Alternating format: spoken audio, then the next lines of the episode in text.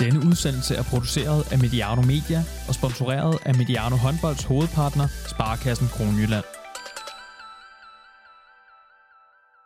57 dage til de danske kvinder går på banen mod Slovenien til den første EM-kamp på dansk grund.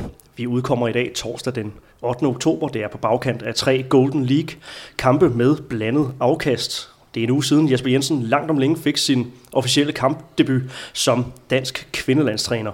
Hvor står landsholdet? Hvor står vores nøglespillere? Hvordan ser hierarkiet ud? Og hvordan bærer landsholdet præg af Jesper Jensens tilkomst? Det er problemformuleringen for den her udsendelse. Vi vælger faktisk at indeksere den som EM-special nummer 1. Med mig har jeg Kasper Andersen og Mark Iversen, håndboldtræner og analytiker her på Mediano Håndbold. Velkommen til, øh, til jer begge. Mange tak. Tak for det. Mark, hvad taler lige nu for dansk succes i december måned? Jamen, jeg tror lidt, at det handler om, at damerne, de, damernes hold skal have en, en god base i den defensive del, øh, og så skal der være lidt mere tålmodighed, lidt mere sikre ting i den offensive del. Øh, vi har set her i weekenden også, at utålmodighed det bliver straffet hårdt i den anden retning. Så jeg tror lidt en god base på, på den defensive del med forsvar og målmand. Og hvor meget peger, peger pilen i den rigtige retning i forhold til, øh, til de ting, du siger? De, øh, de tre landskampe, som øh, landsholdet spillede i den forgangne weekend? Jamen, set ud fra, at de er pulje med Montenegro, Frankrig og Slovenien, så synes jeg, at weekenden har egentlig givet et, måske et bedre billede af, hvor Danmark er, kontra det, man frygtede, da lodtrækningen kom. Øhm, Frankrig ligger vi jo som regel altid godt til. Det er nogle tætte kampe. og de går som regel ja, det har været begge veje, men Danmark har haft det sidste stik de sidste par gange. Øh, Montenegro, jeg synes, de ser lidt, de ser knap så gode ud lige nu, øh, selvom de har manglet et par spillere. Men, øh, men jeg, jeg synes, der er plus på kontoen hos Danmark. Og Kasper, øh, også dig, hvad taler, hvad taler for dansk succes? Jamen, øh, det gør, at vi har stærke keeper. Så vi også i den seneste slutrunde, hvor Sander Toff var meget afgørende. Og det synes jeg egentlig, vi så igen den her weekend. Og Altea, der står, øh, der står en god weekend. Og så synes jeg, at det er også frisk pust at se vores angrebsspil øh, under Jesper her hen, hen over weekenden. Øhm, det svinger lidt, om det er succes, øh, om det er en succes eller ej, men, men øh, jeg synes, der var nogle ting, som var, var gode at se. Også lidt som Mark siger, at vi, vi får lidt mere fart fremad i banen øh, på kontrafase, anden fase, end, end vi så under, øh, under Claus Brun. Så øh, jeg synes, altså defensivt er der jo nogle tydelige tegn på, hvad vi gerne vil. Jeg synes stadig, det står usikkert. Øh, men, men jeg synes, keeper og og et, øh, et angrebsspil med noget mere tempo, det, det taler for. Og hvor er de største usikkerhedsmomenter lige nu, Kasper? Ja, altså det, for mig er det defensivt, øh, men det er jo det naturligt nok, fordi det vi ser i weekend med, med et skævt 5-1-forsvar er, er helt nyt, og, øh, og noget vi ikke har set tidligere, så, så det, det er jo selvfølgelig en usikkerhed, hvor, hvor godt kan man få styr på det på, ja, hvad, hvad når de har fået 10, 10 træninger og 6 kampe eller sådan noget fra Jesper to over til, til de starter slutrunden, ikke? så det er selvfølgelig et usikkerhedsmoment. Hvor meget er det for, for Jesper Jensen lige nu øh, en balance mellem at, at skulle arbejde på den, på den lange bane og, og implementere sine idéer, og så at vi har et, et, øh, et EM på hjemmebane, som vi, vi kigger frem imod, hvor vi altså også skal, skal øh, præstere på den, på den helt korte bane? Nej, altså, jeg tror, det, det, det vigtigste for fokus øh, for Jesper lige nu, det er den slutrunde, der kommer på hjemmebane i december. De har ikke råd til at, at falde fuldstændig igennem og ryge ud af gruppespillet, øh, som et eksempel. Ikke fordi de skal op og nødvendigvis have hente medaljer, men, men de skal levere nogenlunde, så, så det er klart, at, at han kan ikke tillade sig at bruge de få træninger og kampe, de har, øh, de har nu på at, øh, at kigge på den lange bane. Så, så de skal have lavet noget, som, som kan holde nogenlunde vand i, i december måned. Okay, så der er, altså, der er flere ting, der peger i, i lidt forskellige retninger. Det er jo ganske, ganske naturligt, eftersom at, at det her Jesper Jensen landshold kun har, har de her øh, tre landskampe på, på banen, og så en, en, en samling lige før sommerferien i, ja, tilbage i, i juni måned.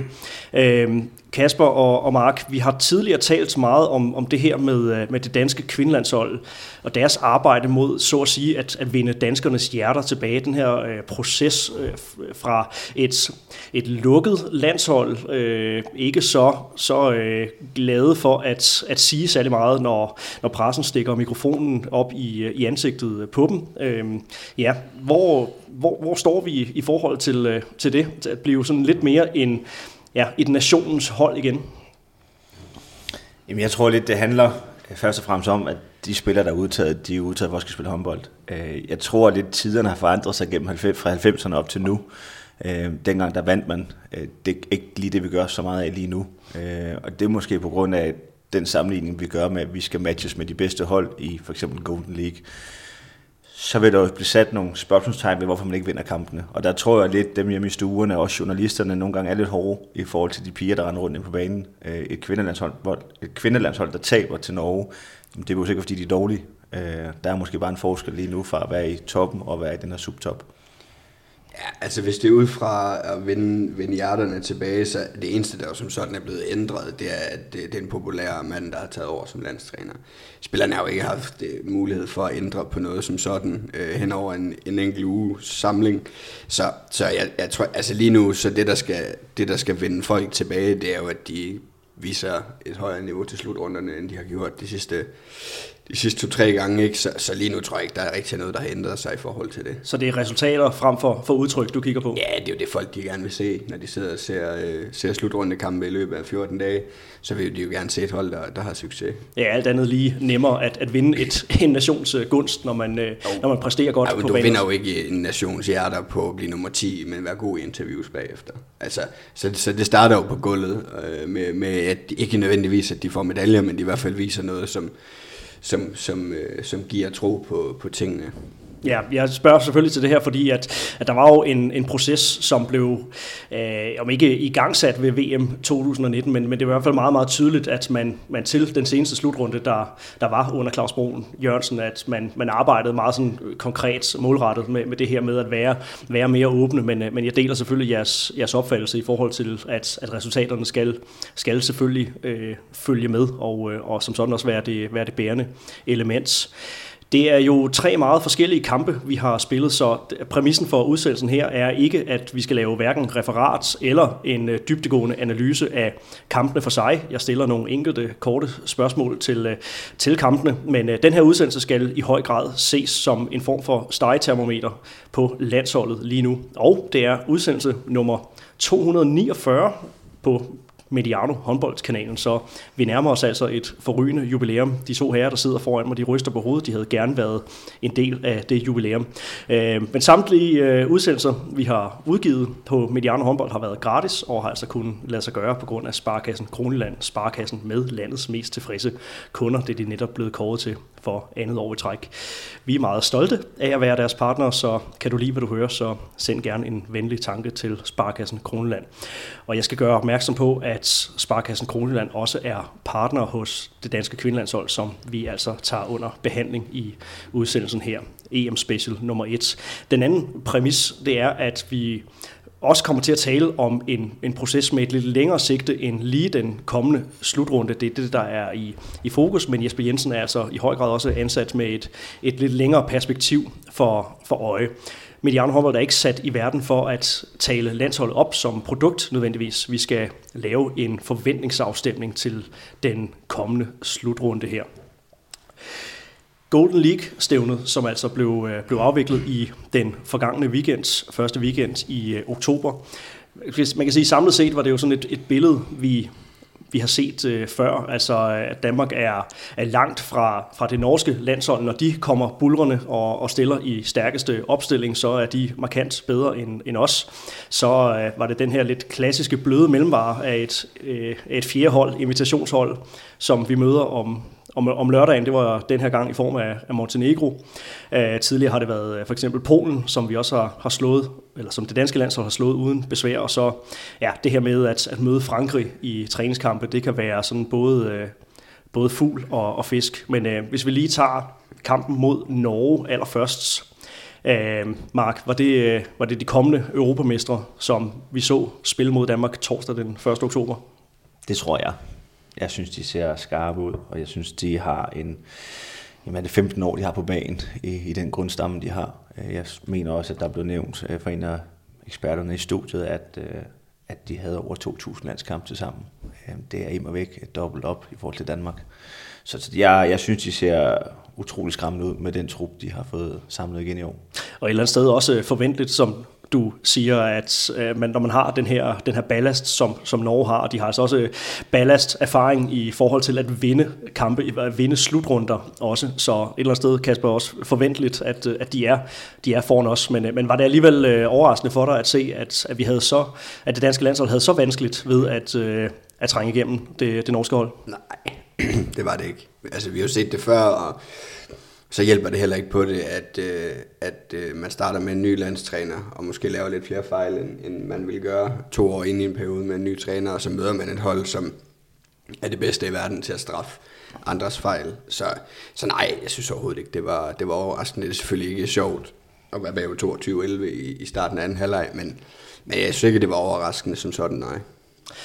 Og så øh, den her kamp om, om lørdagen mod Montenegro. Øh, ja, der kan man jo friste til at spørge, øh, hvor meget man så kan, kan trække ud af, af den kamp i forhold til, okay, var det, et, var det et reelt billede af Danmark? Var det et reelt billede af, af, af Montenegro? Danmark, som jo altså møder Montenegro til slutrunden til, øh, til, til december. Hvad, øh, hvad tænker I om, om, om den kamp? Hvor meget kan vi, kan vi trække ud af det?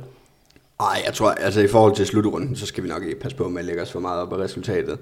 Øh, Montenegro hørte vi jo lidt om, var, var ramt af afbud, og, og mange af de spillere, der var der, de havde ligget i længerevarende øh, corona-isolation, og havde ikke trænet så meget og spillet så meget, så, så jeg tror ikke, at vi skal lægge os ret meget op af resultatet, men, men jeg tror, det var en fin nok kamp at få for Danmark dagen efter en... Øh, en mindre afklapsning øh, til Norge, ikke? Så, så det var fint at få en kamp, hvor der var lidt mere ro på, man kunne tillade sig at, at sætte lidt flere ting og lidt flere folk i spil.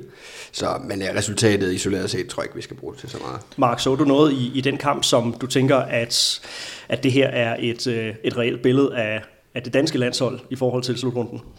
Jeg ved ikke, om jeg så, når der var et reelt billede. Jeg, jeg synes, Danmark øh, leverer en, en, en god kamp. Jeg, jeg synes, Montenegro skuffer. Øh, og det er jo også på baggrund af det, man har set fra dem tidligere de spiller trods alt om en, en bedre placering til VM, end Danmark gjorde, øh, og de har nogle gode profiler fra Budugnost. Jeg synes dog, jeg er lidt uenig med Kasper, jeg synes godt, man kan bruge kampen til mere end, end bare lige træningskampen. Der er det her, når man tager til en slutrunde, man har mødt et hold inden, øh, der er alligevel lidt overtag i, at man de blev altså alligevel udspillet øh, i den træningskamp, og det kan ikke undgå, at man tager det med frem mod den kamp, man skal have til en slutrunde. Så jeg synes egentlig, at den del, at de kommer ind og, og kontrollerer kampen og har en, en, en, en effektiv kamp, hvor de scorer øh, godt på de chancer, de har, og at de vinder så stort, som de gør det mener jeg er et overtag, de kan tage med ind til slutrunden. Nu render det danske landshold ikke ind i, i Norge i første omgang, men, men dog Montenegro og, Montenegro og Frankrig. Øh, ja, hvad tænker du om, om det, Kasper? Kan det give en eller anden form for, for psykisk overtag? Man skal ikke lægge for meget i hverken resultat eller, eller spil, men, øh, men, men dog i forhold til, at, at vi skal møde dem. Nej, det tror jeg sgu ikke. Jeg tror mere, det betyder mere, at Montenegro generelt har haft godt tag på Danmark i slutrunde sammenhæng. Øh, jeg tror, at en, en træningskamp, hvor, hvor de mangler en hel del profiler og har fløjspillere, der spiller i bagkant og alt muligt andet. Jeg tror sådan set, de er bedøvende ligeglade med. Okay. Så var det altså Frankrig, kampen, der rundede øh, det her Golden League-stævne af, og som jeg siger, det kan altså være både Fugl og Fisker og Oliver Krumpholz, øh, der ikke er bleg for at smide mange forskellige opstillinger ind i sådan en øh, kamp. Men, men ja, dog weekendens eneste rigtige jævnbyrdige kamp. Var det den kamp, vi bedst kunne bruge fremadrettet? Ja, absolut øh, som du siger, altså Frankrig afvikler jo, øh, det kan jo godt se ud som om, at de spiller social håndbold, men det er jo sådan, Frankrig spiller. Øh, også til slutrunde, ja. Også til slutrunde sammenhæng. Så, så jeg synes, at Frankrig afvikler kampen øh, fuldstændig, som de ville gøre under en slutrunde. Og øh, vi kan jo godt tillade os at sige, at Danmark burde have vundet den kamp. Øh, Trine Østergaard var urimeligt uskarp fra højre fløj sådan hele vejen igennem kampen, og, og generelt så er det præget af, af, en, af en del afbrændere. Så, øh, så helt sikkert en fin kamp, og, og også en kamp, hvor man igen ser dansk landshold sådan matche Frankrig nogenlunde op. Det har vi jo også haft en tendens til at kunne gøre i slutrunde sammenhæng. Så, øh, så jeg synes, den, den kamp øh, giver, egentlig, øh, giver egentlig positive signaler i forhold til det gruppespil, øh, der venter i december tænker, hvis bare de vinder til slutrunden, så er det fint, at de taber den her gang. uh, jeg synes, de får en god start Danmark, og med det i mente, at de brænder et hav af chancer. Altså, de skulle have ført 5-1, og jeg, jeg synes, de får... Den start, den siger lidt om det spil, Danmark gerne skulle have. Det med, at de får en god uh, base i forsvaret. Uh, Sandra Toft tager godt fejl i mål, og så får de den her uh, angrebsfase, hvor de skal trykke lidt hårdere. Jeg ved ikke, om, om det er noget, Jesper skal bruge under slutrunden, men det jeg blev mærke i i kampene i weekenden, det var også, at man skiftede lidt anderledes ud. Der var nogle fløjspillere, der gik ud af banen, og der kom nogle bagspillere ind. Om det for, at han gerne vil have en, en, et, et større tryk i ankomsten, det, det er jeg lidt spændt på at se. Om det betyder, at øh, en Christina Jørgensen skal op og løbe en, øh, en venstrefløj for at, at, at give noget stabilitet, og at man kan holde en playmaker på banen, som hvis det bliver Grigel eller Mirai. Øhm, så man kan måske finde lidt de gamle dyder frem igen og være skarp i den der første anden fase. Jeg kunne godt tænke, jeg, tænke mig at spørge jer om, øh, om det her med, med stemningen ude i, i klubberne. Nu er I øh, U19-træner i henholdsvis Team Esbjerg og, øh, og Herning Ikast, hvor der altså render en uh, god portion spiller rundt, ikke kun med, med dansk pas, som altså har en, uh, en slutrunde for øje. Hvordan kan man mærke det her efterår, som dels man skal positionere sig i, i godt i grundspillet, vinde de kampe, der nu er, men, øh, men for spillernes vedkommende, at der, at der venter en, en slutrunde, kan man, øh, kan man sådan på nogen måde øh, ja, sætte en, en finger på, på noget der? Nej, altså umiddelbart ikke. Altså, mange af spillerne i Esbjerg er vant til øh, at skulle forberede en sæson, hvor der, hvor der både er, er, er klubturnering og, og slutrunde og så videre, og så tror jeg også bare, at den her sæson, den, den har haft fokus på så mange andre øh, ting, rent strukturmæssigt og alt muligt andet på grund af den lange pause og sådan noget, så, så jeg, synes, jeg, jeg synes ikke, det er noget, jeg bemærker. Ja, heller ikke i, i Hanikas håndbold. Det, jeg, den eneste forandring, det er jo lidt, at hos os, der skal man ikke gå og spille europæisk før efter, efter juleferien, øh, eller julepausen. Øh, så måske vil der være nogle nordmænd og nogle danske spillere, der måske er mere veludvilede og friske til at skal spille slutrunde. Øh, det, det er det eneste, jeg sådan tror, der kan være forandring. Der er lidt mindre komprimeret kom- kampprogram for, ja, for Henning Ikast udkommende, end øh, jeg må sige, Esbjerg er, er alvorligt godt spændt for med en, med en smal trup, og vi optager jo altså her onsdag den, den 7. oktober. Det er altså en udsendelse, som har kun landsholdet for øje. Vi øh, skal ind og se kampen i aften mellem Team Esbjerg og Herning Ikas håndbold, men øh, der venter altså ikke nogen, øh, nogen analyse af, af ligaen som sådan i, i udsendelsen her. Jeg kunne godt tænke mig, at vi snakker om det her med hierarkiet på, på holdet, fordi at jeg synes, at der er, der er sådan nogle interessante processer i gang omkring det danske, det danske landshold lige nu her, efter at, at Jesper Jensen har taget over sådan på, øh, ja, på hierarkiniveau. Øhm, det har også ændret sig, og det ændrede sig også i løbet af af, altså den, af den seneste slutrunde, der var nogle ting, der, der ændrede sig sådan ret markant under selve, selve slutrunden.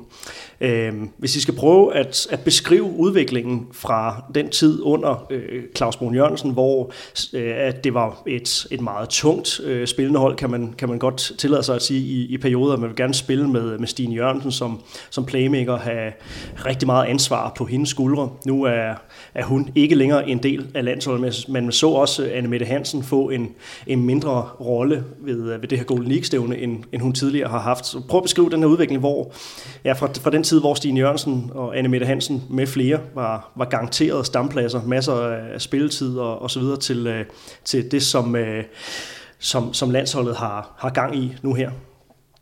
Jamen, altså, først og fremmest så har Jesper jo sådan ret øh, radikalt ændret måden øh, at bygge sådan et hierarki op på, hvor, hvor Claus meget tydeligt øh, pegede nogen ud, øh, eller først og fremmest en jo, øh, men man var sådan meget tydelig, hvem der er øverst i hierarkiet, og hvem der er centrum, både på uden for banen, hvor Jesper har været ude at sige, at, øh, at han går ikke ud øh, og, og, eller ind og, og deler et anførbind ud til en eller anden, som, som så skal stå i centrum. Øh, han tror mere på, at det hierarki det er noget, der bygger sig op over tid, og, og dem, der, dem, der får mest at sige, det er dem, der tager det ansvar. Så, så det er jo en, en radikal øh, ændring i forhold til, hvordan Claus gjorde det. Og så er det klart, at at med Stine ude, øh, og med Anne Mette Hansen jo, som i hvert fald her i weekenden havde en, en anden, anderledes rolle, end, end hun havde sådan rent spillemæssigt under Claus, så vil hun jo formentlig også få en anden plads i hierarkiet, hvis, hvis det, som det ser ud, ikke er, er sådan lige umiddelbart hende, der er en, en del af, af startsyveren. Så, så det er jo en radikal ændring af, hvordan, af, hvordan det har været tidligere. Claus Brun, han gamblede lidt dengang med at satse på to heste, øh, og jeg ser lidt det, han også gør nu, Jesper, det er jo, han, som Kasper siger, han giver muligheden for selv at styre tingene. At på den måde vil de også kunne komme til at få et hierarki, som vil være mere det er nok lidt mere flat forstået, at der vil være flere, der vil kunne gå ind og tage det ansvar, der skal være. Ja, det var også noget, han ret, ret tidligt gik ind og, og sagde, at det her det skulle ikke være et landshold, som, som skulle bygges op omkring, omkring få personer. Øh, hvad gør det ved et, et, et håndboldhold? Ikke nødvendigvis kun et, et landshold, men, men hvad gør det ved et, et håndboldhold at, at arbejde med et, øh, et fladere hierarki, end det, som tilfældet har, har været indtil nu? Ja, man kan sige, altså det kan jo have flere forskellige udfald. Øh, det er jo ikke til at vide på forhånd, men, men jeg er ikke i tvivl om, at det der i hvert fald er, forhåbningen ved, ved at gøre det på den her måde, er, at man får nogle flere spillere øh, til at, at tage ansvar, øh, end, end man havde, eller i hvert fald som det virkede, som det virkede til øh, under Claus, at det var meget lagt over på en eller to. At, at man har en forhåbning om, at, at det måske bliver først og fremmest mere præget af, at det er et kollektiv, der tager ansvaret, men også at der er flere spillere, der kan byde ind øhm, når det måske giver mening for dem at, at byde ind. Altså der er jo, kunne godt se ud som om, at Elver og Helene Elver og Mirai skal, skal ind og spille nu, og det kunne passende være nogle af dem, der tog rigtig meget ansvar offensivt og så, øh, og så kan man have, have andre havsted for eksempel. Øh, ja, nu er det så øh, Rikke Iversen ikke, fordi at, øh, og Heindal, fordi de andre stregspillere er ude, men, men nogle af dem, der skal trække et stort læg def, læs defensivt, som tager mere ansvar der. Så, så øh, forhåbentlig betyder det jo, at der er flere, der tager ansvar, når det giver mening. Så tror jeg også en del i, at når vi, når vi har et dansk kvindelandshold som det, der er nu, så tror jeg, at hvis man skal ligge og tage nogle sammenligninger med det norske, Øh, vi har spillere, der spiller i de samme klubber. Viborg er repræsenteret med fem, og Odense har fire, tror jeg der. Øh, og, og i den del, jamen, så er der også nogle ting fra den dagligdag, man kan trække med ind på landsholdet. Øh, det norske landshold, det er Vibers, det gør, som har et, et kendskab til at vinde, og har et kendskab til hinanden. Kan man ud for, for Viborg og for Odense få de der små spilaftaler ind i et hierarki, og, og få det gjort det lidt fladt på den måde, at alle kender deres rolle, og er indforstået med det, så tror jeg også, at den relation, der er til hinanden, vil give noget mere succes på banen. Er I, er I enige i den udvikling, som, øh, som landsholdet har, har taget indtil videre under, under Jesper Jensen? Hvis I lige skal, øh, skal lege landstræner selv her, øh, vil I have gjort nogle af de, af de samme ting? Altså, det er jo tidligt at skulle, skulle, skulle udtale sig om, men der er i hvert fald ikke nogen tvivl om, at, at det, som man har set øh, under Claus, det, det, det trængte til et, et gedint eftertjek og, øh, og formentlig også en ny måde at prøve at, at gøre tingene på. Ikke? Så, så på den måde synes jeg, det, det kommer som kaldet. Altså. Øh, men hvad resultatet bliver af det, hvordan det ender ud, at det, det, det må vi jo vente og se. Altså, jeg, jeg, jeg er lidt spændt på at se, hvad vi går i møde. Altså, kunne Claus Brun have lavet det samme resultat som Jesper hen over weekenden? Ja, det kunne han nok godt. Men, men jeg tror set over, over den lange bane, at jo flere spillere, der kommer på banen, desto mere vil vi også komme til at se den gruppe kunne præstere bedre. Det, det vil bare være mindre imponerende, at Claus efter fem år som cheftræner gjorde det, end at Jesper efter øh, fem dage som cheftræner gør det. Bestemt. Hvordan øh, forudser I så den her udvikling fortsætte? Igen, det er et, et kort sigte for øje i forhold til, at vi skal spille en slutrunde nu her på hjemmebane. Der er et vist øh, præstationspres. Man skal helst ikke falde igennem. Man skal ikke blive nummer 10, som, som du sagde det, Kasper. Det, det, det, vinder man ikke, det vinder man ikke ret meget gunst på, og det vil ikke komme til at, at se ud som om, at landsholdet har, har flyttet sig øh, ret meget. Men hvis vi kigger lidt længere frem i, øh, i kigger den her, hvordan, øh, hvordan forudser I så den her udvikling sådan rent mandskabsmæssigt, rent øh, hierarkimæssigt? Jeg tror, vi vil se øh, ret hurtigt Elver blive en af dem, der sådan for alvor træder i karakter. Øh, at hun kommer ind nu, og hun kommer ind for at være der de næste 10 år. Øhm, jeg tror, hun er en af dem, der sådan for alvor vil, vil, vil komme til at træde i karakter, og også være en af dem, der er øverst i hierarkiet. Hun er sådan som person også en, der, der ikke har noget imod at, at, at stå forrest i, i køen og, og træde i karakter, når der er brug for det, og tør også godt at dirigere og bestemme. Så jeg tror, hun helt naturligt vil blive en af dem, som, som vi skal forvente os rigtig meget af på landsholdet de næste mange år.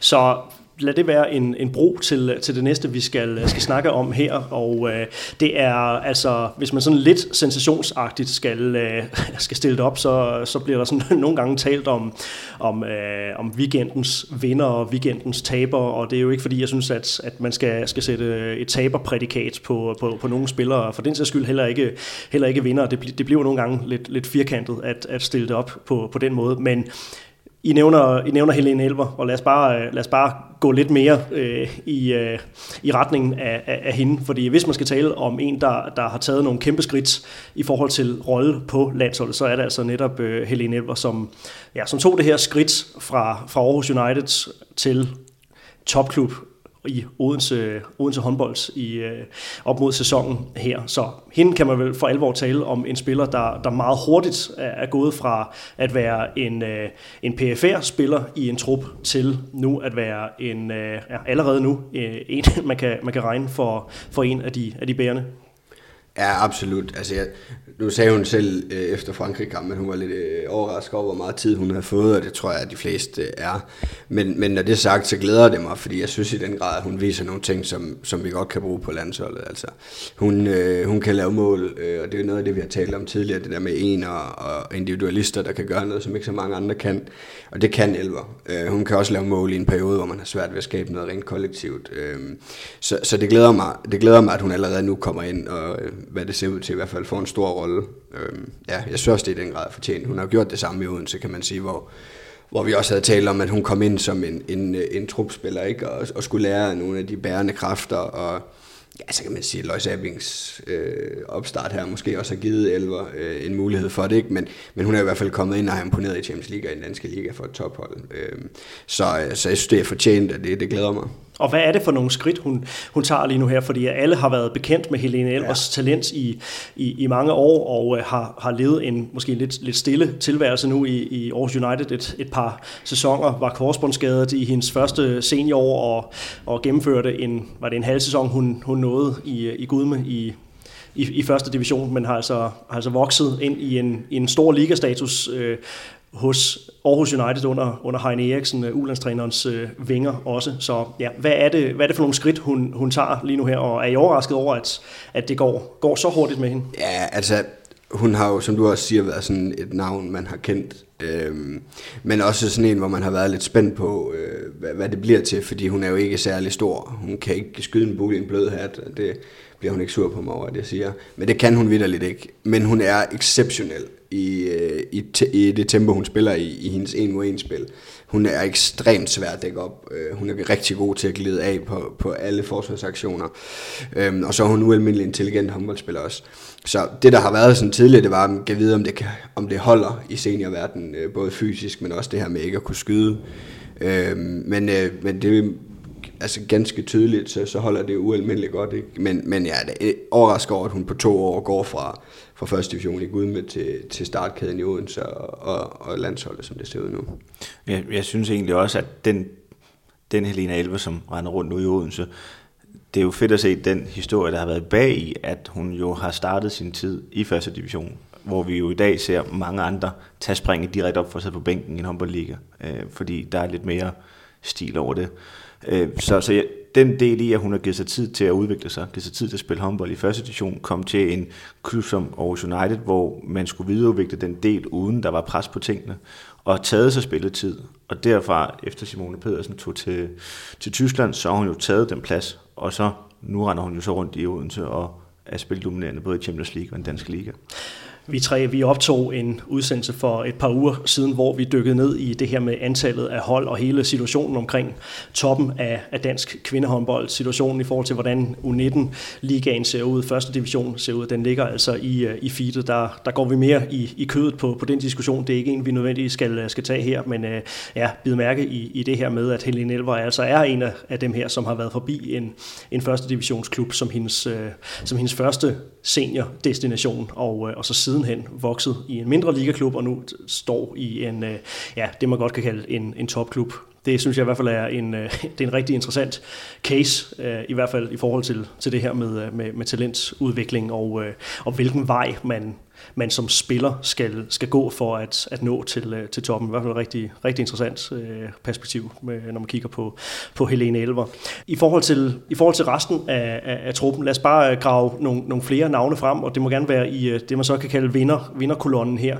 Øh, jeg øh, bed også mærke i, at det blev sagt omkring Christine Jørgensen, hendes øh, start på kampen mod, mod Frankrig, at, at det blev, blev nævnt, at det var, det var i hvert fald noget af det bedste, vi havde set fra, fra hende i en, i en dansk landsholdstrøje. Øh, altså også, også årgangen 98 er det vist, øh, ja, ja. og øh, har også levet en, øh, en, en tilværelse som, som talent, men er nu gået ind i en, en rolle som, som meget styrende for, for Viborgs succes, og i høj grad også en del af, af deres øh, kan man sige, øh, rejse mod, mod øh, toppen, tilbage mod toppen af, af den danske, den danske liga. Christine Jørgensen, i forhold til øh, det, I så i, i weekenden her, og så en, en kommende rolle på, på det danske kvindelandshold, hvad, øh, hvad er der af ord at sætte på hende? Jamen, jeg synes jo, hun fortsætter øh, den kurve, hun har været i gang med i lang tid nu. Øh, jeg synes, fejlene var mindre i weekenden. Øh, især Frankrig-kampen var rigtig, rigtig fin. Øh, jeg tror godt, man kan sætte forventningerne højt op. Jeg synes også godt, at man kan... Hun har fået lidt hug for at, at lave nogle dumme fejl, og, og hun har jo også nogle alder med sig, så, så hun skal også have erfaringerne, og det får hun jo lov til ved at spille. Så jeg synes egentlig, at, at det spring, hun er ved at tage nu, både på klubhold, men også i landsholdsregi, at, at nu er Anne Mette måske ikke den, den sikre starter. Det var Stine Jørgensen heller ikke hen over slutrunden. Der blev det også til mere spilletid. Jeg tror, vi kommer til at se hende som en, en, en, en starter oftere, men ikke nødvendigvis som en fast starter. Ja, men altså, jeg ved ikke, om jeg sådan i forhold til... Jo, der bliver ændret lidt på hendes rolle, det tror jeg helt sikkert også. Men, men øh, det, det, hun sådan vinder på, det er, at hun for alvor viser et, et niveau offensivt, synes jeg.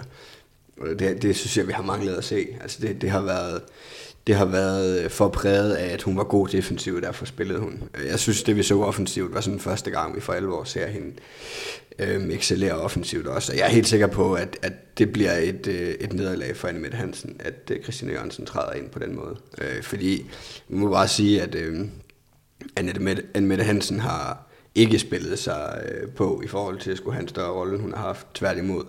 Og, øh, og når Christine Jørgensen så udnytter den mulighed, som hun gør her i weekenden, så, så tror jeg, at det, at øh, det er jo sådan en taber nu, eller et nederlag, ikke? men jeg tror, at det kommer til at betyde noget negativt for Annemette Hansens rolle på landsholdet. Ja, lad os lige gennem, øh, gennem snakken om, om Annemette Hansen i forhold til, øh, til spillere, som, som, som måske skal kigge sig lidt mere over skulderen, eller i hvert fald øh, vi har et ønske om, skal, skal præstere bedre. Er der andre spillere, som, øh, som vi synes fortjener at blive, blive nævnt fra, fra den her weekend, som, øh, som vi så tage nogle, øh, nogle skridt? Måske også nogen, man, øh, man ikke havde øh, forventet på forhånd? Ja, jeg ved ikke, om man ikke havde forventet det, men, men Rikke Iversen skal i hvert fald ind og bære en stor rolle nu. Øhm, og det synes jeg skulle hun kom rigtig fint ud af. Øhm, hun gjorde det rigtig godt offensivt, og var sådan defensivt lidt vaklet, ligesom alle andre var i, i den defensiv, som er lidt ny og, og sådan noget. Ikke? Så, men jeg synes, at øh, når nu vi, vi mangler to faste stregspillere på landsholdet, så, så, øh, så, så er det godt at se, at Rik Iversen i den grad kan falde ind øh, og være med på det hold i, i de perioder, hvor hun nu skal være med, når Heindal skal have pause. Mark, hvem har, hvem har du noteret dig fra, fra den her weekend? Jamen, jeg var jo så heldig at kigge på København sidste gang, så øh, jeg har jo gået lidt med Mirai. Øh, jeg, jeg, jeg ser det lidt som, der er sådan lidt en, en kamp om, om det, skal, om det skal være hende, eller om det skal være Lotte Grigel, der, der skal have den plads som playmaker. Øh, så at Mirai får den spilletid, som hun får, øh, det, det tolker jeg lidt som, at øh, hun er nok lidt foran Lotte Grigel lige nu og her. Og med den forsvarsformation, som de har, hvor de har nogle bagspillere ude at dække fløj, øh, eller at de trækker en fløj ud for at øh, Mirai kommer til at stå derude, så tolker jeg det også lidt som om, at der er en, der skal bære den op i ankomstfasen. Og hvis man kan stille med en bagkæde, der hedder øh, Mi Højlund, øh, Mirai øh, og hvad det hedder, Tranborg, eller en, en Helena Elver og Mirai i det der ankomstspil, så, øh, så kommer der lidt mere fart på. Øh, og Lotte Grigel har ikke sin spidskompetence på den defensive del.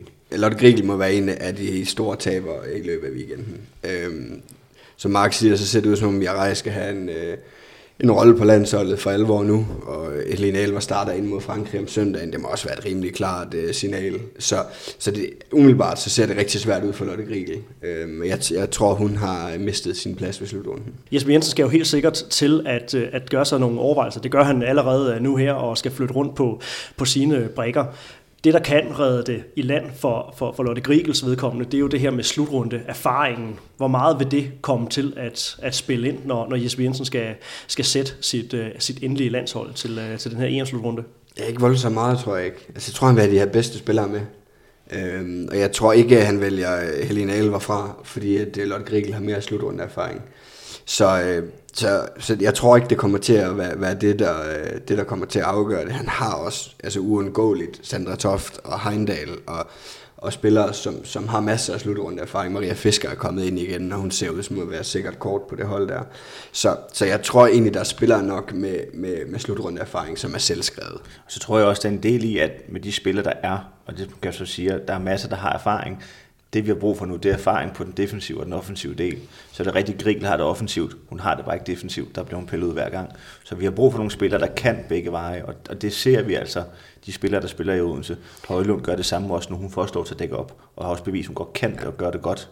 Jeg tror også, altså sådan en som Helena Elver, øh, nu tror jeg ikke, hun stod der i weekenden, mig bekendt, men, men hun er også en spiller, man i den grad på sigt kan bruge på den der skæve fremskudte tor. Øh, hun har sindssygt meget fart i fødderne, og, og er klog til at læse spillet og sådan noget, så, så der kan hun også have en rolle øh, fremadrettet.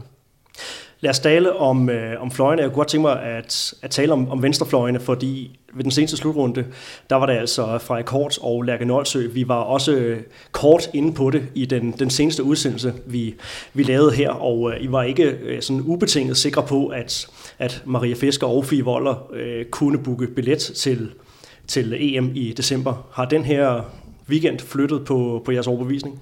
Jeg er helt sikker på, at Maria Fisker kan, kan booke den billet der. Øh, det tror jeg. Ellers så tror jeg heller ikke, man har taget hende ind. Altså, fordi hun er i forhold til de andre venstrefløje i en, øh, i en anden alder. Så, så hun kommer helt sikkert ind, fordi der er en, er en grund til det. Der er også noget med, der er noget med den der trup-erfaring ja, der, som, øh, ja, som kan spille ja. ind. Ja. Og så virker Maria Fisk også bare som en type, uden jeg kender hende overhovedet, som er god at have på et hold og have i en gruppe. Jeg, jeg kan heller ikke forestille mig, at, at Voller bliver sat af. Så, altså, jeg tror, at den venstrefløj, den er, som den skal være. Den er, den er besat. Det tror jeg. Ja, jeg synes, det kunne være interessant at se til den næste samling, der kommer, at der er udtaget en venstrefløj mere. Øhm, og om det skal være øh, fra eller om det skal være Nolse, det, det, det, skal jeg ikke, øh, det skal jeg ikke blande mig i. Men jeg synes, jeg synes ikke, Volder var særlig imponerende i, i weekenden. Og så kan jeg heller ikke lade være med at bide mærke i, at, at vi stiller kun op med en venstrefløj i kampene. Øh, Volder sidder over, og, og det samme gør Fisker. Øh, men om det er, fordi han vil eksperimentere lidt på den defensive del, det, det er jeg lidt spændt på. Ja, det, så, det, det er det, jeg tror, der, der, der kan gøre, at, at både Fisker og Volder ikke kommer med, det er, at han måske kun tager en venstrefløj med. Øhm, jeg, jeg, jeg, jeg, altså, det vi har set i weekenden, så skal han helst ikke øh, kun tage en højrefløj med i hvert fald. Så, så hvis han ikke vil bruge fire pladser på, på fire fløjspillere, så tror jeg godt også, at Volder hun kan ryge ud. Men jeg tror ikke, det bliver for for Frejakort eller noget med. Men, men vi, ser også, vi ser også på venstrefløjen, at Anne Mette er ude at spille derude, Christiane Jørgensen er ude at spille. Jeg har en, en overbevisning om, at han kan godt skære ned til en, for, som Kasper også siger, sikre sig to højrefløje. Ja, der er sådan lidt en øh, logistik ala BSH's herre i forhold til det med at spille, øh, spille med bagspillere på, på venstre fløj, i forhold til at have en, en defensiv opstilling, som, ja, som, som er, er stærkere, end øh, hvis man skulle spille med en, en fløjspiller. Kan I ikke lige prøve at, at dykke lidt ned? Det kan, også i, være, fordi... det, skal, det kan også være, at de skal spille overgang derovre fra. Det kunne... Tim Esbjerg er begyndt at spille med fløjovergang. Så, så det er jo ikke utænkeligt, at, øh, at man måske også kunne, kunne se det. At få nogle lidt fysisk stærkere spillere ind til at Ja, man kan måske diskutere, om de har stregspillere nok i den, ja. i den trup til at skulle spille rigtig meget med to stregspillere, ikke? men det kunne også gøre noget defensivt, ja. øhm, at man spiller angreb med to stregspillere. Men dyk endelig ned i, i, i den logistik, altså det her med at spille med en bagspiller, som kan drive bolden op af i en kontrafase, så spille uden en, en, en venstrefløj, så spille med, med, med to strege, som han også ser nogle gange øh, gør, så det bliver den her sådan lidt forskudte opstilling øh, fremad i, i banen. Hvad er overvejelserne bag det? Nej, jamen det er jo, Mark har jo snakket lidt om det, øhm, men, men det er jo helt sikkert en, en ting, som han vil prioritere noget højere. De, vi kan jo godt drage nogle paralleller til Tim Esbjerg, øh, hvor, hvor han har sat et meget tydeligt... Øh, ja, så meget tydelig præg på, på tingene, ikke? og der, der løber de hurtigt, de løber hurtigt med Sonja Frey i midten, øh, har, har tidligere prioriteret at, at have Estefan Pullman rigtig meget på venstre fløj i forsvaret, for at kunne have hende på, på anden fasen, så, så det ligger jo meget godt i tråd med det, han gør i Esbjerg, og jeg synes også, det var noget af det, der klædte øh, landsholdet her i weekenden, at, øh, at man prioriterer den anden fase øh, rigtig højt. Og, øh, og, der, og dermed også sagt, at man prioriterer førstefasen mindre, altså man piller en fløj ja. ud, så man ikke har så at sige, raketter i, i ja. hver side, så man, øh, man, man, man gør sig selv en lille smule sværere på en, en første fase, og ikke har to fløje, man kan, man kan skyde afsted. Ja, det er jo forskellen i forhold til Esbjerg, hvor man har Sander Solberg, der kan dække den venstre to, så man, så man har i det ideal opstilling både på første fase og anden fase. Den, den bliver sgu nok øh, den bliver svær at finde. Måske det i perioder kan øh, sende Maria Fisker frem en fremskudt øh, toer på, på det venstre siden. Øhm, men, øh, men, men ja, det virker jo som om, at de rigtig, rigtig gerne vil prioritere den anden fase. Også fordi Havsted skal dække så meget træer. Og det synes jeg også, vi så i weekenden, at hun er altså fremragende til at komme bullerne ind i midten og, og skyde. Og hvis man så har Elver og Tramborg, og jeg ved ikke hvad, til at lægge på toren og lægge tryk ind mod midten i anden fasen, så, så kan man godt få mange nemme øh, mål på, på Havsteds skud ind i midten. Jeg tror egentlig også, den, den del, der ligger i den DNA, man gerne vil skabe, øh, på kvindelandsholdet i dag, det er også, at vi har nogle af de små hurtige. Øh, de har bevist, at de godt kan dække på deres positioner som toer. Vi har også set, at man har Hagsted, man har Tranborg inde, hvis man har en, der kan løfte bolden frem, Mirai eller, øh, eller Helena Elver, så har vi muligheden for at få de der øh, de der dybde løb ned i zonerne, og så kommer vi med nogle skytter efterfølgende. Hvis vi har to streger op i en ankomst, jamen så vil der ligge to streger og genere ude i de her zoner, og så får vi de muligheder, der, der vil være til stede for at få nogle lette scoringer. Og det er lidt det, vi har efterlyst i de senere år, det er, at vi mangler den her første anden fase, hvor vi er skarpe altså, hvor vi får scoret på de chancer, vi laver, og ikke kaster mod over sidelinjen. Ja, det har virket som lidt for meget kompromis kunst tidligere. Det var relativt tydeligt i, i weekenden øh, at se et, et mere afklaret dansk landshold, og det, det vil jeg godt medgive, at det var, det var i hvert fald også et af, plusserne. Det var, det var forfriskende at se.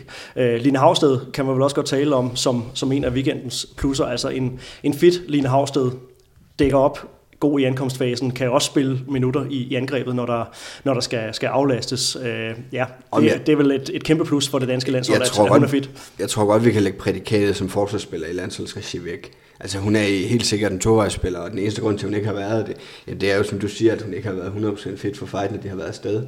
Så, så jeg tror, at uh, Line Havsted er, uh, er, er en potentiel starter på venstre bak. Øhm, og ja, ja, altså hun er jo en kæmpe vinder, men, men ikke fordi hun har overrasket med, med det, som hun kom med, men mest af alt bare fordi hun, hun endelig har haft en, øh, en, øh, en sammenhængende øh, samling, øh, uden, uden at være præget af skader eller begrænsninger.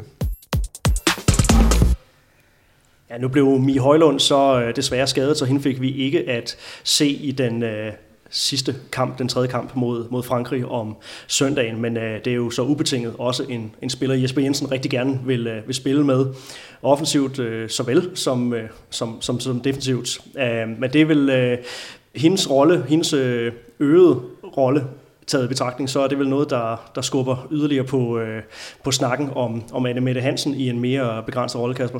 Ja, absolut. Altså jeg synes, der er, af fire højre hænder, der ser ud til at, at skulle tage det største læs, og det er Havsted og Christina Jørgensen og Elver og, øh, og Mie Højlund.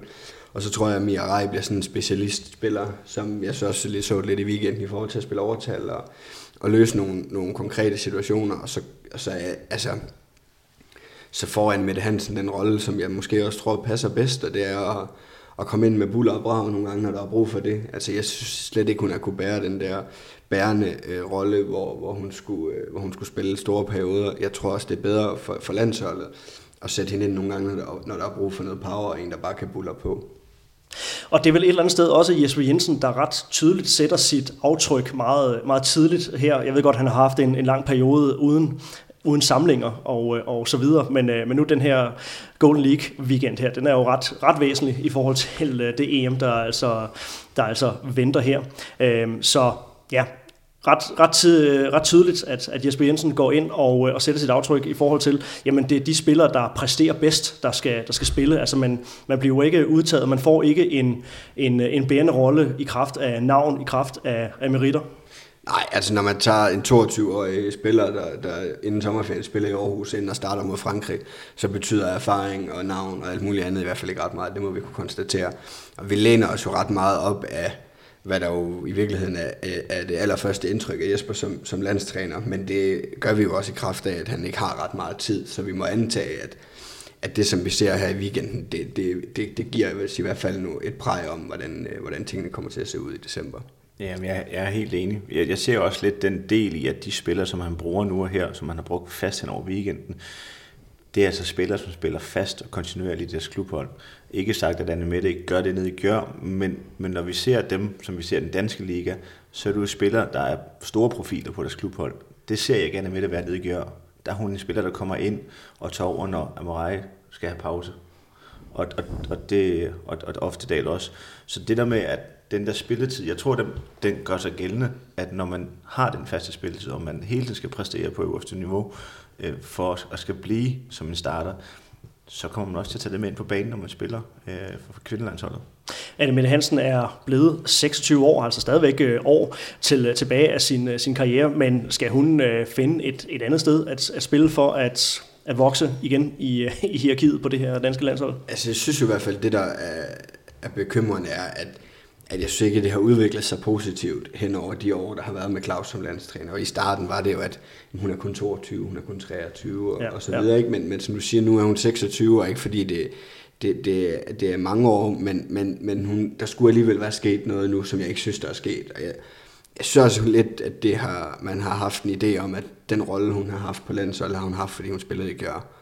Øhm, ikke fordi, at jeg synes, hun har præsteret på, på et niveau, hvor man, man kunne forsvare, at hun skulle være en bærende spiller i, i 45 minutter. Så, øhm, så, så det er da absolut øh, noget, hun formentlig skal overveje, inden, inden der, der går ret mange flere sæsoner. Øhm, Ja. Jeg, jeg savner bare at se, altså der er jo ingen tvivl om, at hun, hun bliver presset af de bedste spillere dernede. Det, det ved vi jo godt med den trup, der er. Jeg savner bare at se en som en bærende spiller på et hold i en Champions League semifinale, hvor det er hende, der spiller 50 minutter på en venstre bak. Og det, det kunne være fedt at se hende, så måske tage et skridt ned, og måske ikke være i top 4 i klubhold, men så spille på nogle af de hold nedenunder, og så være en stor Jeg vil hellere se hende spille 50 minutter i en EHF Cup final, for jeg tror, det er urealistisk at se hende spille 50 minutter på venstre bakke i en Champions League semifinal. Øhm, altså, så jeg tror bare, det er vigtigt, at hun finder en hylde, hvor om det så er Champions League, eller om det er EHF Cup, eller om det er den franske slutspil, men at hun finder et sted, hvor, hvor hun kan få lov at spille afgørende situationer, som Mark siger.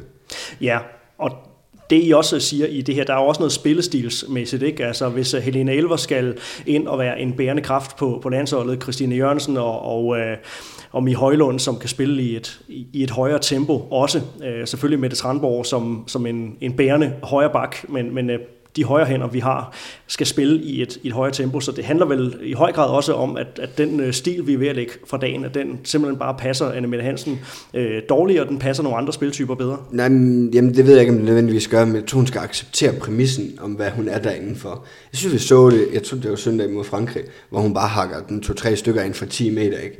Hun skal ikke alt muligt andet. Hun behøver ikke ind og bøvle, og hun skal ikke tage vurderinger med to mand på ryggen, hvor, hvor hun laver teknisk fejl hver anden gang.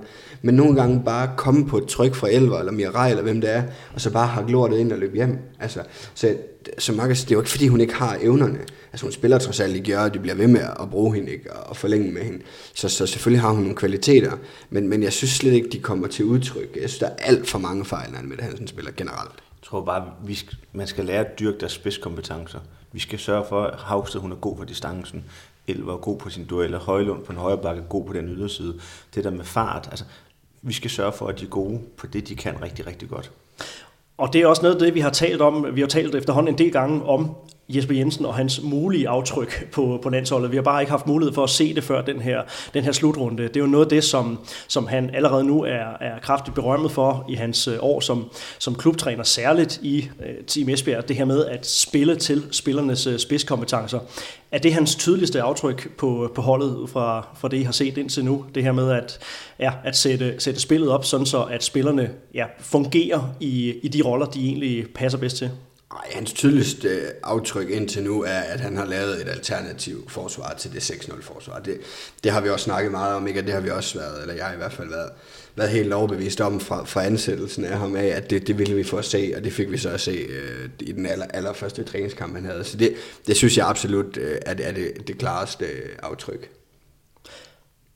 Et andet aftryk, som jeg godt kunne tænke mig, at vi, vi dykker ned, det er, sådan, øh, det er landsholdets udtryk. Har der været noget i, i weekenden her i forhold til, øh, til, til det udtryk, som, som kvindelandsholdet går på banen med, som, øh, som vi skal dykke ned i?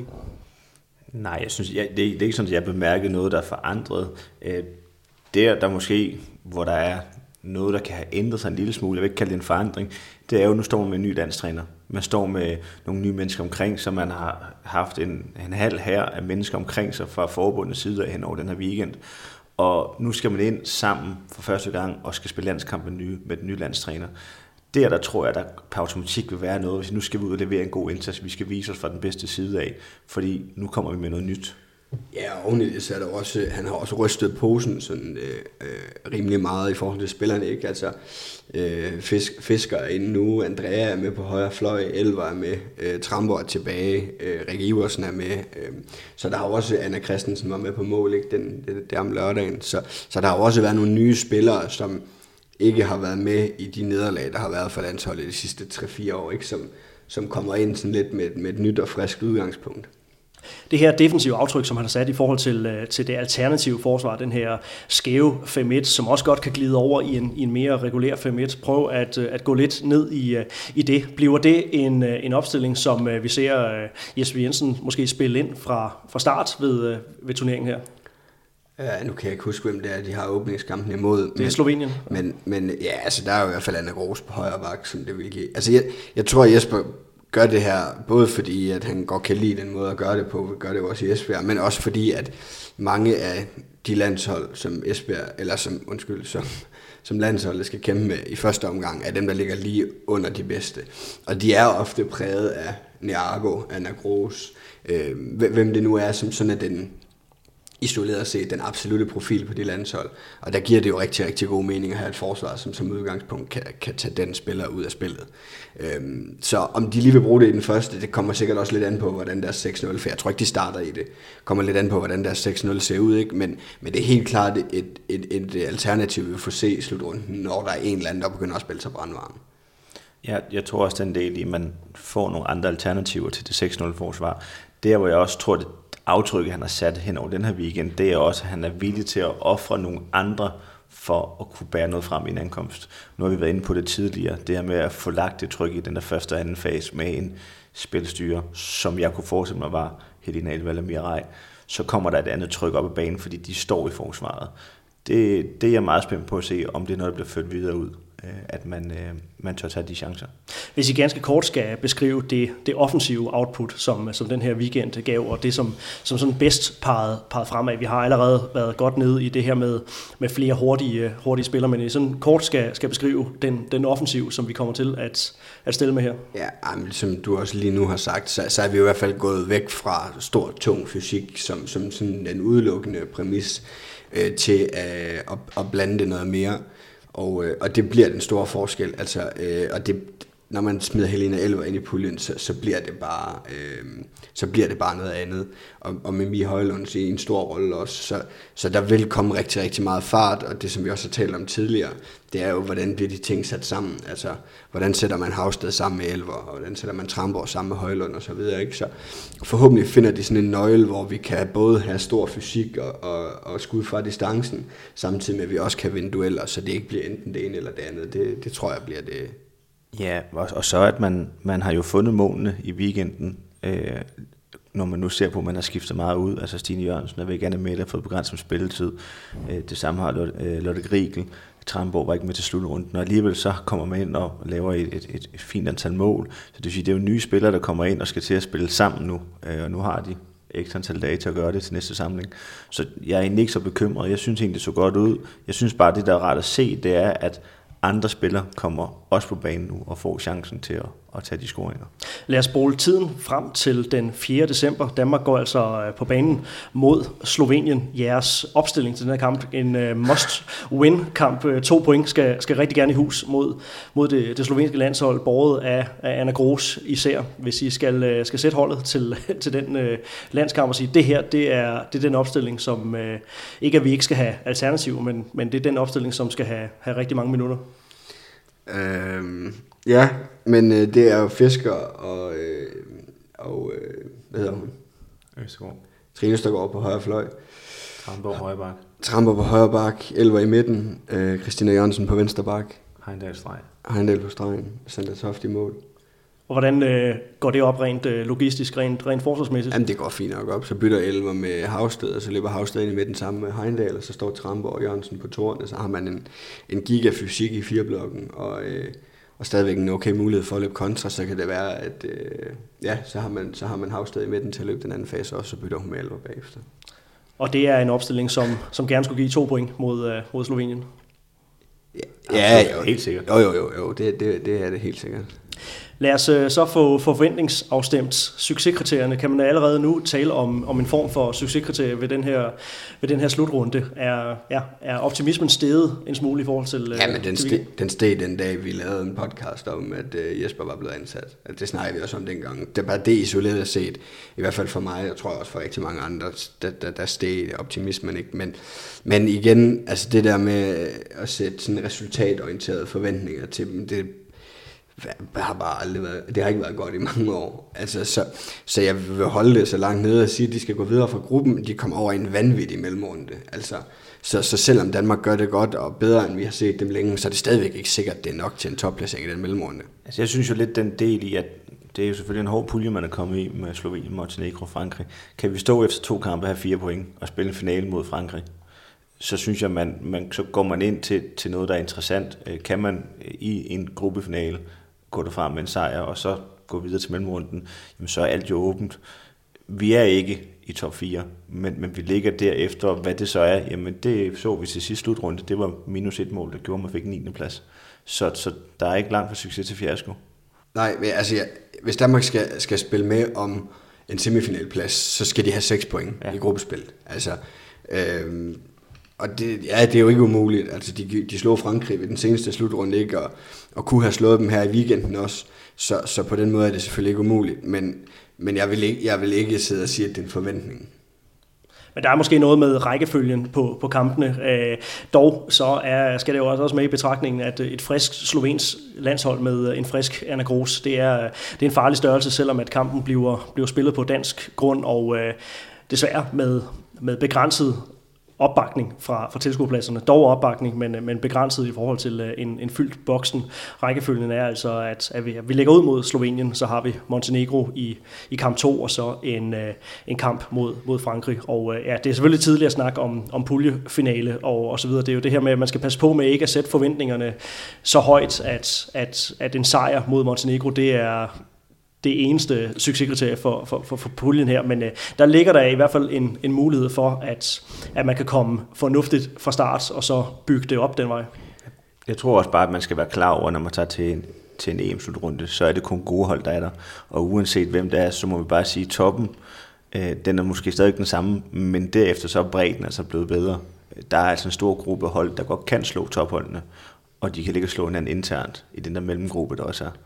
Ja, og det er altså gruppe B, som Danmark bliver parret med, så fremt, at Danmark altså går videre. Det er altså Rusland, Sverige, Spanien og så Tjekkiet, der er i, i den pulje. Så altså helt, helt rigtigt, at, øh, at skulle, man, skulle man gå videre, det, det håber vi naturligvis at bliver, bliver tilfældet, så vi får, får flere kampe med, med dansk deltagelse at, at snakke om, men altså ja, en, øh, en mulig mellempulje modstander i, øh, i Rusland, Spanien og, og Sverige, det er altså det, er det der er, er menukortet for, for Danmark ved den her slutrunde. Så ja, goddag til, øh, til den internationale scene, Jesper Jensen. Ja, men det er jo, det, altså der, der skal Danmark jo formå at pille to af de formodede, øh, at der er tre formodede top 4 hold i det der, synes jeg sådan som Holland de kommer nu uden Pullman og, og andre profiler, så, så er Spanien, Rusland og Frankrig sammen med Norge top 4. Øh, og da, da, de skal altså pille to af de hold væk, hvis de skal videre fra en mellemrunde til en semifinal.